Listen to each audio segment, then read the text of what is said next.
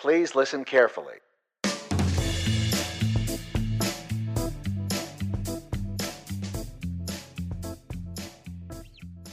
Salutations, toppers, and welcome to episode 94 of the Turn of Phrases podcast. I hope this episode finds you well, and I thank you for giving me some of your time today. On today's episode, we're revisiting a theme we've done before animal phrases. My husband brought up a few animal phrases that we were both a bit shocked I hadn't already done, as they are fairly well known ones. So, I'm doing them now. Before we get started, I wanted to ask if you've visited the merch store yet. If you haven't checked it out, there's a link in the show notes. Alright, with that ado out of the way, let's move right into today's phrases, origins, history, and more.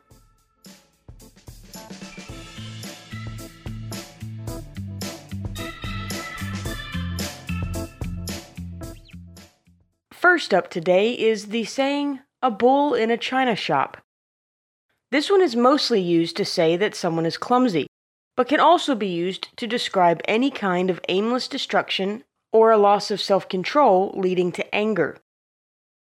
The idea behind this one is that a large bull inside a china shop filled with extremely breakable items would likely lead to a bunch of those extremely breakable items being broken as the big guy moves around. This is yet another phrase with an origin lost to history, but it had to be by around at least the early 19th century, as it was in a book of poems in 1807. It was published in England by a man named George Ashburner, but I couldn't find out anything more about him. Anyway, the book was called Ashburner's New Vocal and Poetic Repository. Since this seems to be a collection of poems, the saying must be older, but even so, I wasn't able to track down the original author of the poem, which is called A Bull in a China Shop. I'm going to read you the poem, but first I need to tell you that the term mag's diversion was used at the time to say disorderly antics. This is written in kind of an older English, and I'm just reading a transcript, so please excuse any mistakes. I think you'll get the general gist of the poem. Okay, here's the poem A Bull in a China Shop. You've heard of a frog in an opera hat. Tis a very old tale of a mouse and a rat. I could sing you another as pleasant, mayhap, of a kitten that wore a fine high called cap. But my muse on a far nobler subject shall drop a bull who got into a china shop, with his right leg, left leg, upper leg, under leg, Patrick's Day in the morning. He popped in by chance at the china shop door, where they very soon found that the bull was a bore the shopman to drive him out tried with much care, the floor being covered with crockery ware. And among it resenting the shopman's taunt, the bull began dancing the cow's carant with his right leg. Whatever with his feet he couldn't assail, he made ducks and drakes with his horns and tail. So frisky he was with his downs and his ups, each tea service proved he was quite in his cups. He played Mag's diversion among all the crates, he splintered the dishes and dished all the plates, with his right leg sick. The china shop master, a little fat man, popped in, and the bull at him furiously ran, caught him up by the waistband without more ado, and tossed him completely the shop window through. The poor little fat man flew up like a dart, and down he came plump in a scavenger's cart with his right leg. The poor china seller retrieved this affray, but his neighbors laugh at him to this very day. He has a nickname toward Durgeon a mark. Jay or they, one and all, call him the little mudlark. While the joke he enjoys, grateful for the relief, but from that day to this he can't stomach bull beef with his right leg. Okay, so we know about when the saying probably came into use, but is it true? Will a bull in a china shop destroy everything? Well, in January of 1940, Jim Moran, an American publicist and press agent, put a bull in a china shop in New York as a publicity stunt. The bull himself didn't smash a single dish, but someone who was there watching did move out of the way of the bull and backed into a table, which did break some china. So maybe the saying should be a person moving out of the way of a bull in a china shop. Also of note, the Mythbusters set up an experiment for this saying too, by setting up several shelves filled with china inside a corral. None of the bulls they released into the corral bumped into or knocked anything over, but some people said it wasn't a valid experiment as the bulls had enough room to go around the ends of the aisles and didn't have to turn around amid the stocked shelves. But since Moran did his experiment in an actual china shop, I'm willing to say that this saying, while it does nicely evoke an image of mayhem, isn't so destructive after all. Before moving on, something I found interesting while researching this is that English seems to be the only language that uses a bull in this saying. Several other languages feature a similar saying, but every one of those that I saw mentioned an elephant instead of a bull, and some used a glass shop instead of a china shop. Now let's do some flying. When pigs fly is a way to say something will never happen. This hyperbole can be traced back to the similar saying in a Latin English dictionary called A Short Dictionary Most Profitable for Young Beginners, which was written by John Withals, an English lexicographer. The dictionary had several editions, and I found one source that said this was in an edition from 1586, but most sources indicated it wasn't included until a 1616 edition. Either way, he included this Scottish proverb quote, Pigs fly in the air with their tails forward. End quote. While this sounds a bit different, the meaning is the same something impossible. It just has a little more fun with the idea, suggesting that if a pig could fly, then a pig flying backwards wouldn't be any less impossible. The age of the Scottish proverb is unknown, but this tells us that the saying had to be at least as old as the late 16th or early 17th century. However, since it was already considered a proverb at this time, it's safe to assume that it's a good bit older. In 1732, Thomas Fuller, an English historian, published Gnomologia, Adages and Proverbs, Wise Sentences and Witty Sayings, Ancient and Modern, Foreign and British. If that sounds familiar, I talked about this book of Proverbs in both episode 20 and 39, so this isn't our first trip into this book. Anyway, he included this in his book quote, That is as likely to see as a hog fly. End quote. Then in 1835, Charles Whitehead, an English poet, novelist, and dramatist, wrote the autobiography of Jack Ketch, who was an English executioner. Now, an autobiography is typically written by the person it's about, but Ketch died in 1686, so even though the name is a bit misleading, Ketch didn't pen the book about himself. I'm not sure why Whitehead called it an autobiography, but in the book, Whitehead wrote, quote, Yes, pigs may fly, but they're very unlikely birds. End quote. One last thing about flying pigs. In 1909, the English aviation pioneer John Theodore Cuthbert Moore Brabazon decided to prove this saying wrong. He strapped a piglet into a wastebasket and took it up in his biplane. While I can appreciate how adorable this probably was, it doesn't really disprove the saying, as it's referring to actual winged pigs taking to the sky. Now let's be quiet. Quiet as a church mouse is a saying that means to be really quiet. However, mice can make a lot of noise for their size, so what makes the church variety so soft spoken? This saying is actually a metaphor, which, if you need a reminder, is two figures of speech that have been combined into one, usually because they sound or mean something similar. This is a combination of the two sayings quiet as a mouse and poor as a church mouse. Now, quiet as a mouse actually stemmed from the earlier saying still as a mouse. Mice, while able to move quite fast, can be extremely still if need be still as a mouse has been in use since at least the early 14th century, but the exact origin is unknown. By the 16th or 17th century, people were also using quiet as a mouse, and they have been used interchangeably ever since. Poor as a church mouse means extremely poor. This one is also a bit ambiguous, but it is thought to have been an evolution of an older saying, poor as Job, a man who had literally everything taken from him in the Bible. James Howell, an Anglo Welsh historian and writer, published a collection of proverbs in 1659. It was titled Paroimiographia Proverbs, or Old Sage Saves and Adages in English or the Saxon tongue, Italian, French, and Spanish, whereunto the British for their great antiquity and weight are added. Okay, seriously, did all these proverb collectors make a pact to only use really long titles for their books? Anyway, he included this saying in his book, but wrote it as hungry as a church mouse instead of poor as one. The main theory for why it became a mouse instead of Job is that churches don't often have a lot of food storage, or at least they didn't in old timey times. A mouse living in a church wouldn't have much in the way of food, hence why it has also been said with hungry in place of poor.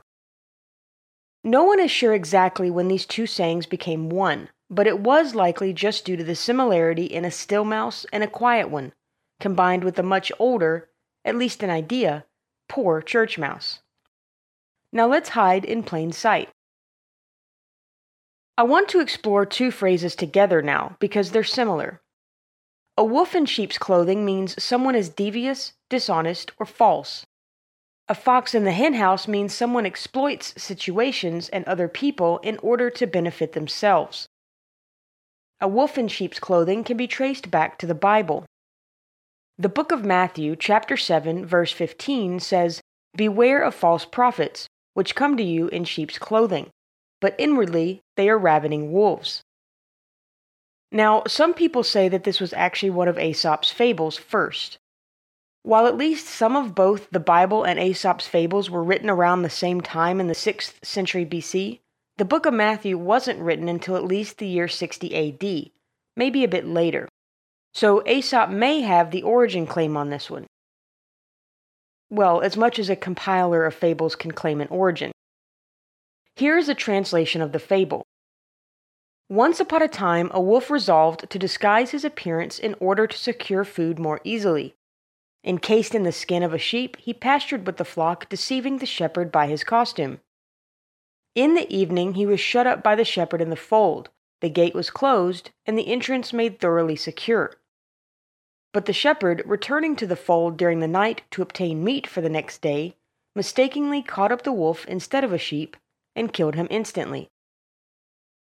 Since the Bible and Aesop's fables were and still are incredibly popular, it's no surprise that this saying has been used as a proverb and fable in many languages, all with warnings to be aware of someone's true intentions, or to not be deceitful. Now, how about the fox in the henhouse? This one can be traced back to ancient Rome, as the Latin saying ovum lupo commentir, which translates into to set a wolf to guard sheep. So not only do the sayings have a similar meaning, but they both, at least in the beginning, used wolf as the offending animal. They also share a biblical connection. In the book of Luke, chapter 13, verses 31 and 32, we find this The same day there came certain of the Pharisees, saying unto him, Get thee out and depart hence, for Herod will kill thee. And he said unto them, Go ye and tell that fox, Behold, I cast out devils and I do cures today and tomorrow, and the third day I shall be perfected. Here, Jesus is calling Herod a fox, implying that he was the kind of person who would exploit others for his own benefit. Once again, we can thank the popularity of the Bible for the widespread use of this saying. Now, I have one more deceitful animal phrase to share today. If someone is a snake in the grass, then they're untrustworthy specifically when they're able to hide their true intentions behind a facade of helpfulness.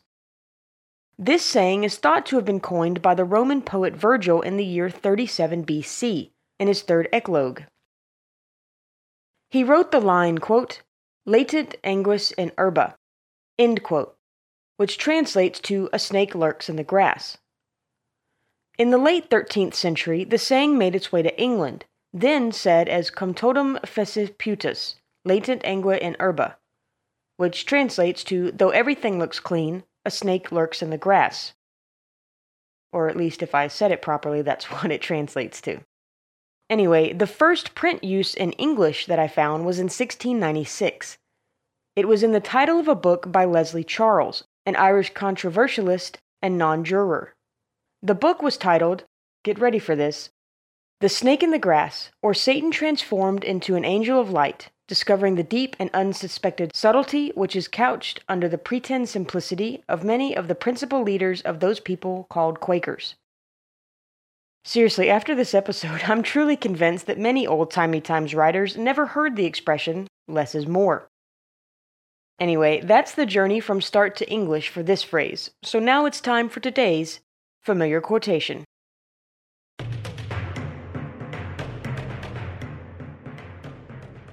Toppers, today's familiar quotation is from Steve Irwin. Quote, Crocodiles are easy. They try to kill and eat you. People are harder. Sometimes they try to be your friend first. End quote. Thank you, Steve, for giving us today's familiar quotation.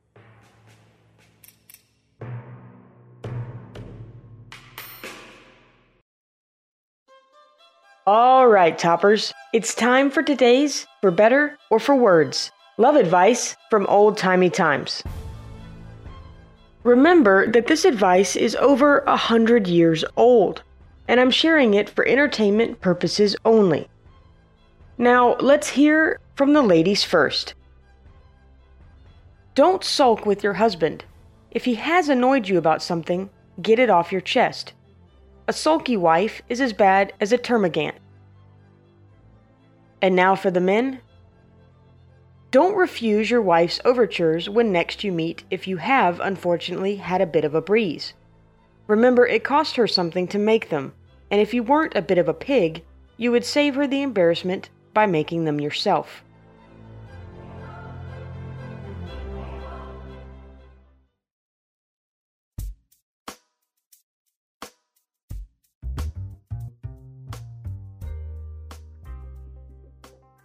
All right, toppers, that's going to do it for episode 94. Thank you for lending me your ears today to turn some phrases. As I always do, I hope you enjoyed the episode and that you learned something along the way. Check out my website, turnofphrases.com, to find out information about the show's social media, for details about the music I use in the show, and much more. If you had a good time listening, please consider subscribing or leaving a rating and review. Also, if you know someone who'd enjoy the show, please tell them about it to help spread the word. Thanks again for listening to the Turn of Phrases podcast, researched, written, hosted, and produced by me, Brisky. Until next time, toppers, watch out for the wolves, foxes, and snakes. Toodaloo!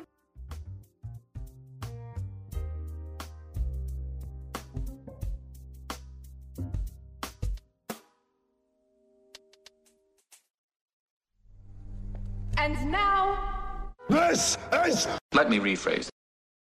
All right, with that ado out of the way, let's move. oh, No, let's move. right. let's move. Let's move. move. Let's move.